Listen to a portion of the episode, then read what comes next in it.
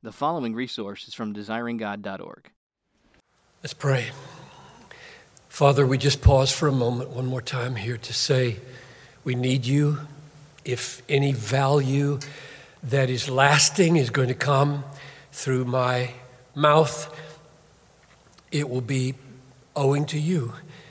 And so we pause to say we look away from ourselves. Don't rely on your own insight, don't rely on your own preparations, rely upon the Lord, and He'll make your path straight. So, God, come and help me, I pray, to be faithful to your word now and encouraging to these folks and to Brian in particular, in Jesus' name. Amen. So, I want to say especially to Dr. Arnold, your new president, how thankful I am for this invitation to be part of the installation. I regard it as a great privilege because leadership in shaping shepherds of God's blood bought flock will either experience, that leadership will either experience the joy of the crown of righteousness or a cry of anguish for failure. Paul said to the shepherds of Ephesus, Pay careful attention to yourselves and to all the flock in which the Holy Spirit has made you overseers, to care for the church of God, which he obtained with his own blood. So, if shepherding is that serious, and the shaping of shepherds is even more serious, then you should ask, and I should ask, why would you be eager to be here to consign a man to such danger? Listen to Jeremiah. Woe to you, shepherds, who destroy and scatter the sheep of my pasture, declares the Lord. You have scattered my flock and have driven them away. Woe to the shepherds. So, woe to Brian Arnold if he shapes shepherds that mislead the flock. That would be a, a tragic and terrible thing, right? Would be awful. Wail, you shepherds, cry aloud, roll in ashes, you lords of the flock, for the days of your slaughter have come. Whoa. Well, if shepherding is that dangerous, and shaping shepherds is that dangerous, why would I consider it such a privilege to be here, to be a part of this process? Because not only are there dangers, and they are real, but because there are such enormous delights. Listen to this word from Hebrews 13. Your leaders, your shepherds, are keeping watch over your souls as those who will have to give an account. Let them do this with joy, not with groaning, for that would be of no advantage to you. A gloomy pastor is not an advantage to his flock. An unhappy minister does not make a healthy church. Joy in the shepherd is essential for health in the flock, in the sheep. Therefore, the shaping of shepherds is a happy affair, or it fails. If we're not praying and studying and worshiping and loving with joy, according to Psalm 1, serve the Lord with gladness, we're failing. We're unfitting shepherds to be of advantage to their people. So, it's a happy affair. And if you ask, so, How does that fit together with wail, you shepherds, for the days of your slaughter have come? That can't go together. I mean, that's intolerable to put those two together. My answer is think again. The only joy in the ministry worth having is serious joy. A kind of joy that is so rooted in God that if you don't have it, you're an idolater. So, all of that, Dr. Arnold, to say thank you for having me. I love doing this. I love what you're about to do, what you're about to give your life to. I love seminaries. I love shepherds. I love the church. What a calling, what an opportunity, what a joy, what a danger. So here's what I want to talk about. The question arises out of the experience of serious joy that is crucial for our time and your calling. So let me describe the experience I'm thinking about, the experience of serious joy in the Bible, and then the question that comes out of it for me that I'd like to try to answer. The experience is found in Acts chapter 4, and it goes like this you remember the Sanhedrin was trying to silence the apostles. Don't teach anymore in this name. And here's what happened they beat them and charged them not to speak in the name of Jesus and let them go. They left the presence of the council rejoicing that they had been counted worthy to suffer dishonor for the name. I call that serious joy. What would you call it? Rejoicing over being beaten and shamed. So,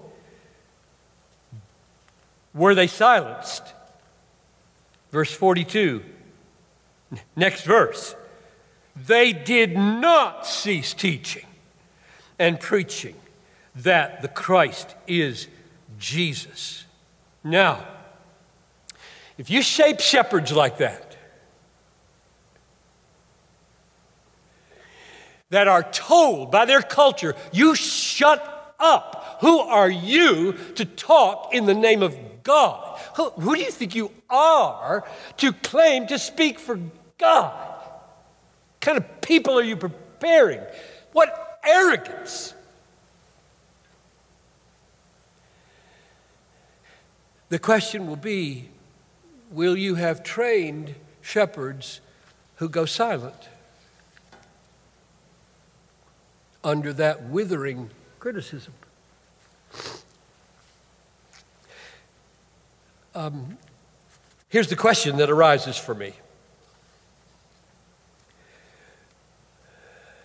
Will that accusation of arrogance in presuming to speak for God week in and week out into all kinds of settings and situations from a book silence your shepherds? Now, God hates arrogance, right? God hates pride. And he loves humility. Shepherds who speak for God need great clarity about what is arrogant and what is humble. That's the question for me. It's been a question for me a long time.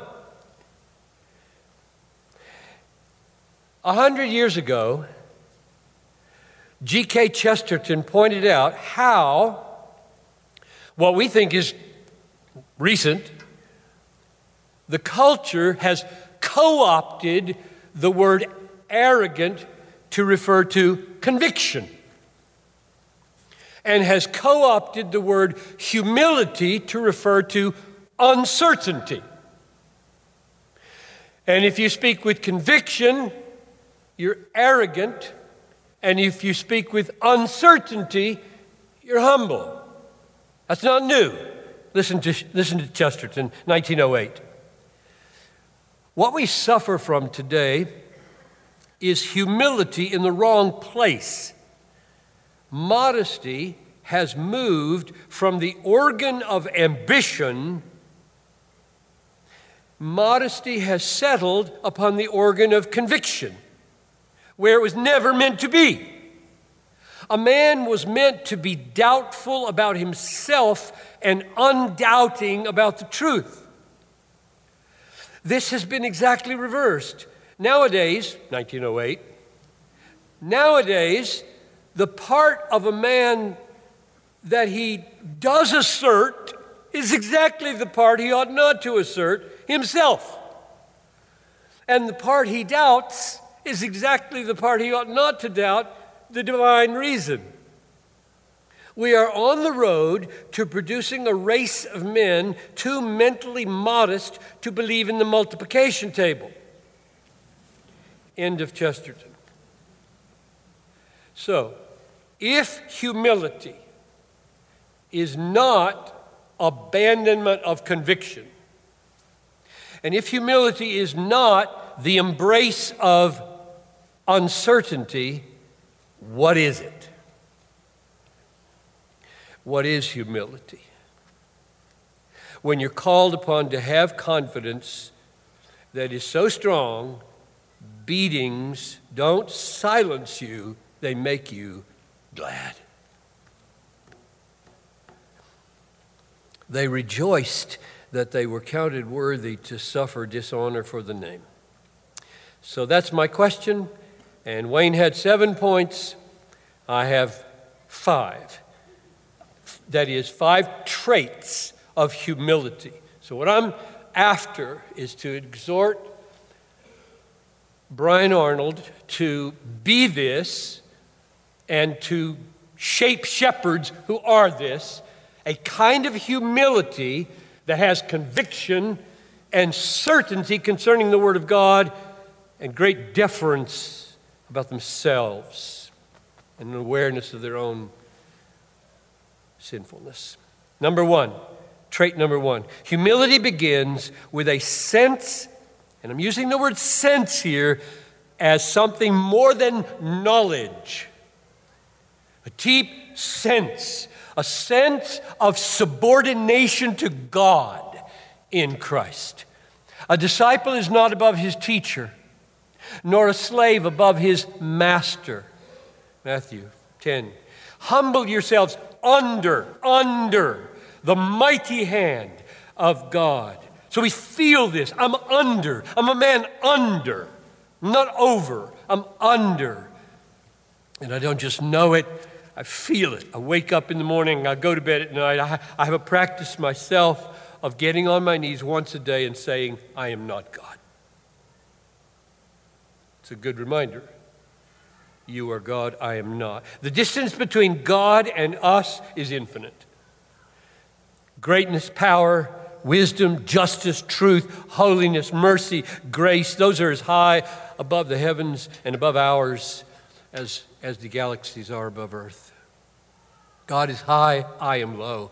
God is powerful, I am weak. God is wise, I am foolish. God is rich, I am poor. God is self sufficient, I'm totally dependent. To know this and tremble at it, to fear God, that is, is the beginning of wisdom.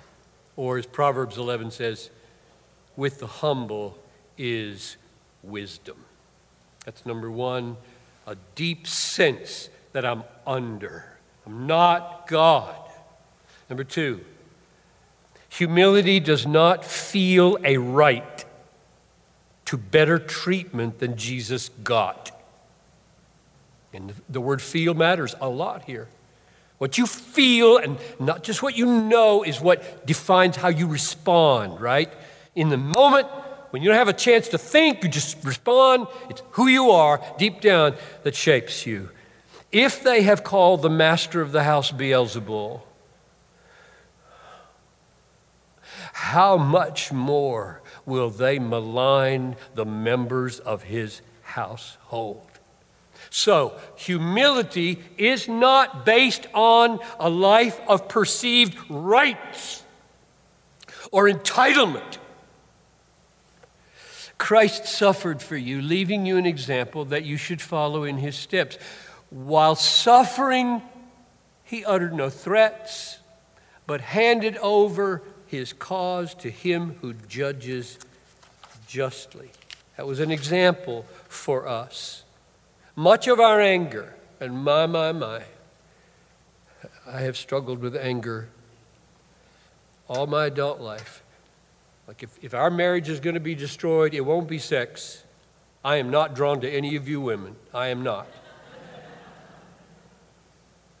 but I get angry. And angry, anger can kill every other emotion and ruin a marriage. So, much of our anger and resentment comes from the expectation that I have a right to be treated well. Decades ago, I was sitting in uh, Seoul, Korea, when I heard this. George Otis said, Jesus never promised his disciples a fair fight. Ever. You walk into a fight expecting fair play, you're going to get angry way quicker than if you don't expect it. Because Jesus didn't get it, why should you get it? Do not be surprised, Peter said. Do not be surprised at the fiery trial when it comes upon you as though something strange were happening to you. The reason we get angry is because this shouldn't be happening to me. Jesus didn't respond that way. And you're, you're going to get it worse why would you expect to be treated better than Jesus? We don't need to get the last word. We don't need to win the argument. We don't need to be vindicated in this world. God will vindicate us in His time. And that frees us. My, my, my. Oh, is that freeing? I don't need to win. I don't need to be you. I don't need to show that I'm right. God will if I'm right, in time. And at the second coming, when your life appears, you won't worry about what it was like here. Humility does not feel a right to better treatment than Jesus got. It doesn't feel the right. That's a lifelong battle. Join me. Number three, humility asserts truth not to bolster the ego with control or with triumphs in debate, but as an honor to Christ and a love to others. Huge difference whether you're a truth guy for ego control and for triumphs in debate, going to get the last word on Twitter, or whether people can smell, he, he, he cares about the truth because he loves Christ and loves people. 1 Corinthians 13 love rejoices in the truth. So, if truth is an instrument of salvation, which it is, they perish because they did not receive the love of the truth so as to be saved. If truth is an instrument of salvation, then to speak it is part of Christ exalting love. It must be. If truth is an instrument of sanctification, which it is, sanctify them in the truth, your word is truth, then to speak it is part of Christ exalting love. If truth is an instrument in liberation and joy, which it is, you will know the truth, and the truth will set you free. Then to speak it is a part of Christ exalting love. In other words, speaking the truth that others need to hear but may not want to hear is an honor to Christ and good for people. You must believe that or you will not survive the criticism you will get in this culture. Number four, humility knows and feels that it is dependent for everything on grace. Dependent for all knowing, believing, acting, breathing on grace. Matthew 16, 17, Blessed are you, Simon Barjona. Flesh and blood did not reveal this to you, but my Father who is in heaven. He said that when Peter answered, Who you are, you're the Christ. And Jesus said, That didn't come from you. Ephesians 2 8, by grace you have been saved through faith, and this is not your own doing, it is the gift of God.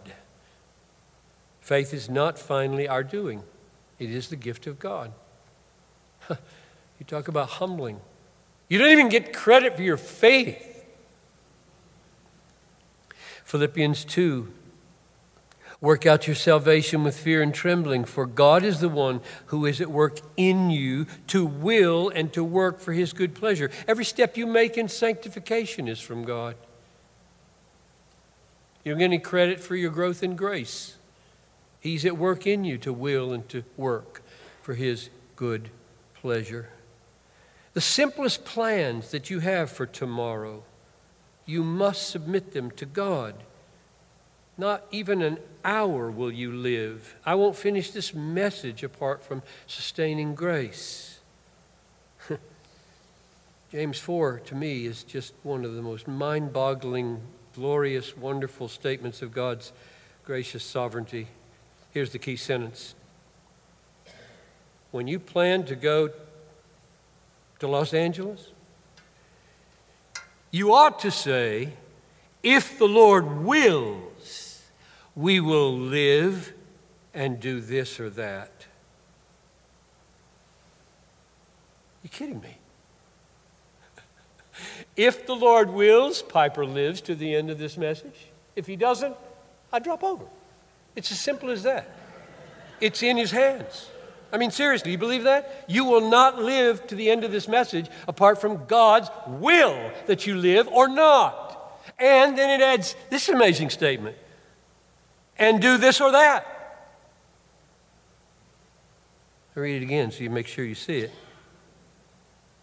You ought to say, if the Lord wills, we will live and do this or that. You don't do anything apart from God's will. Nothing. This or that. As it is, you boast in your arrogance. All such boasting is evil.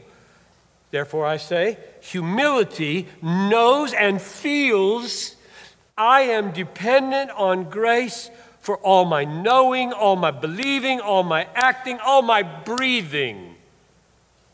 A lot of people ask me, like, whoa, you've written a lot of books. How do you stay humble? I said, I can't breathe without him. I'm totally under Him and totally dependent on Him, like a leaf blowing in the wind. Along with four or five other good reasons that God will break me. Five, finally, humility knows and feels that it is fallible and so considers criticism and learns from it but also knows that God has made provision for unshakable human conviction and that he calls us to persuade others. 1 Corinthians 13 Now we see in a mirror dimly, then face to face. Now I know in part, but then I will know fully, just as I also have been fully known. Proverbs 12 A wise man is he who listens to counsel. You get above counsel, you are out of line. You've lost humility. You're above counsel. Presidents are not above counsel. They're looked to, it's a, it's a lonely and heavy job. Surround yourself with wise counselors. We're not God. We're sinners.